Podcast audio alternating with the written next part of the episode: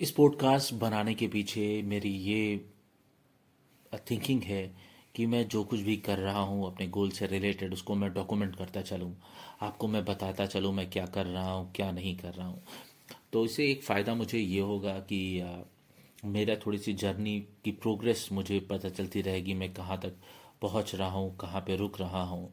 दूसरा इस जर्नी के जो मे भी मेरी प्रोग्रेस रहेगी जिसको मैं शेयर करूँगा उसकी वजह से इंथुजियाज़म आएगा मेरे अंदर।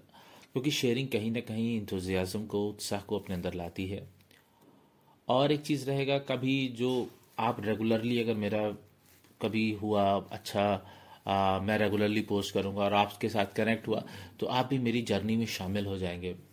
मैं क्या कर रहा हूँ, क्या नहीं।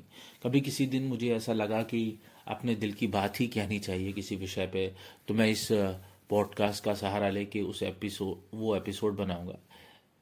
रीज़न ये है कि बहुत सी बार आप वनरेबल नहीं होते, आप अपनी बात को बहुत अच्छे से कहते नहीं हैं तो आप दिल अपना खोलते नहीं लोगों के सामने। लेकिन कोशिश मेरी ये रहेगी कि इस पॉडकास्ट के माध्यम से मैं अपने दिल की भी बात कहूँ, थोड़ा सा वनरेबल बनूँ तो इन्हीं सारे उद्देश्यों के साथ मैं ये पॉडकास्ट बना रहा हूँ।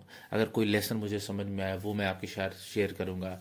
लेकिन एक चीज़ रहेगी कि मैं ज़्यादा से ज़्यादा आपसे रूबरू हूँ इस पॉडकास्ट के माध्यम से, अपनी वॉइस के माध्यम से, अच्छी चीज़ें आप तक ला सकूँ, और हर चीज़ों को एक नए थॉट प्रोसेस के साथ कोशिश करूँ, मैं दे सकूँ।